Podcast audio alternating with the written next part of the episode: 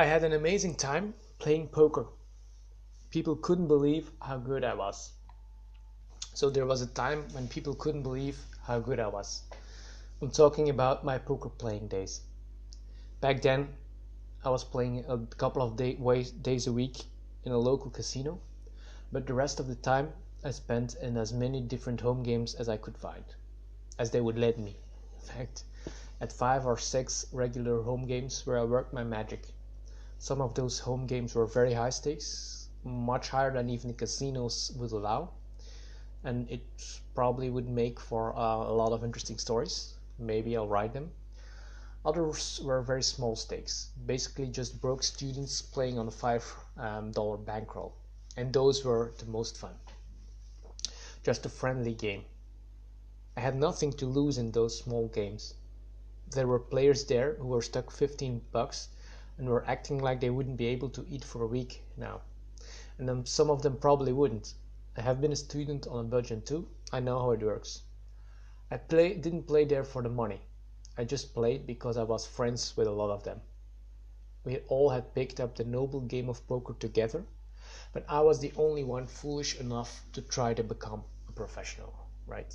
Frankly, those games were so much fun. I've said it before.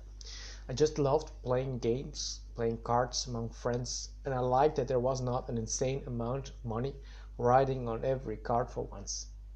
Mind you, I lost sometimes, up to fifty bucks once in a while. That was ten buy-ins in that, at that game, and of course a truckload of money to the other players.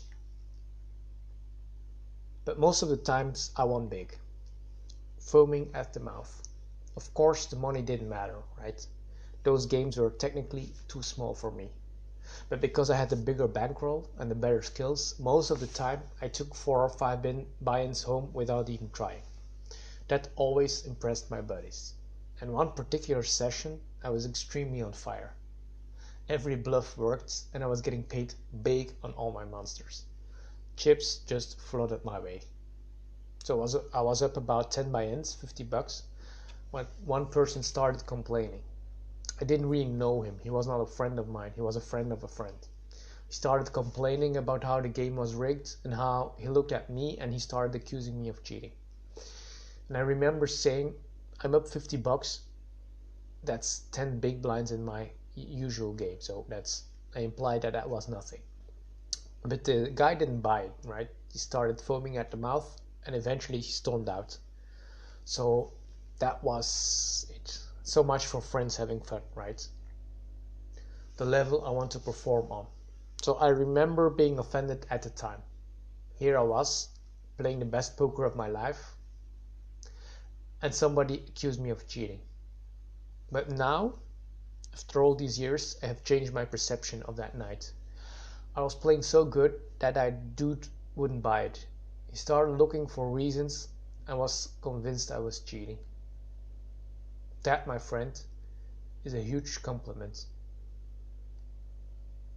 That is the level I want to perform on from now on. I want to be so good that people can't believe it. I'm still not there with my writing. There was one girl the other day who accused me of being a bot, but that probably happens a lot here on Medium. I'm getting there with my trading though. People are, are already starting to ask if I trade on insider knowledge or if I have some kind of occult understanding of the crypto space. And the real blunt ones come out and accuse me of fudging the numbers. So yeah, they can't believe somebody could double their money every year consistently. So yeah, I'm getting closer to where I want to be. I'm starting to become unbelievable. Those poker playing days were amazing. That time period left me with some fantastic memories. And the ones that were not great, well, they taught me a lot. I had the time of my life. And that's what matters in life. You have to enjoy what you're doing.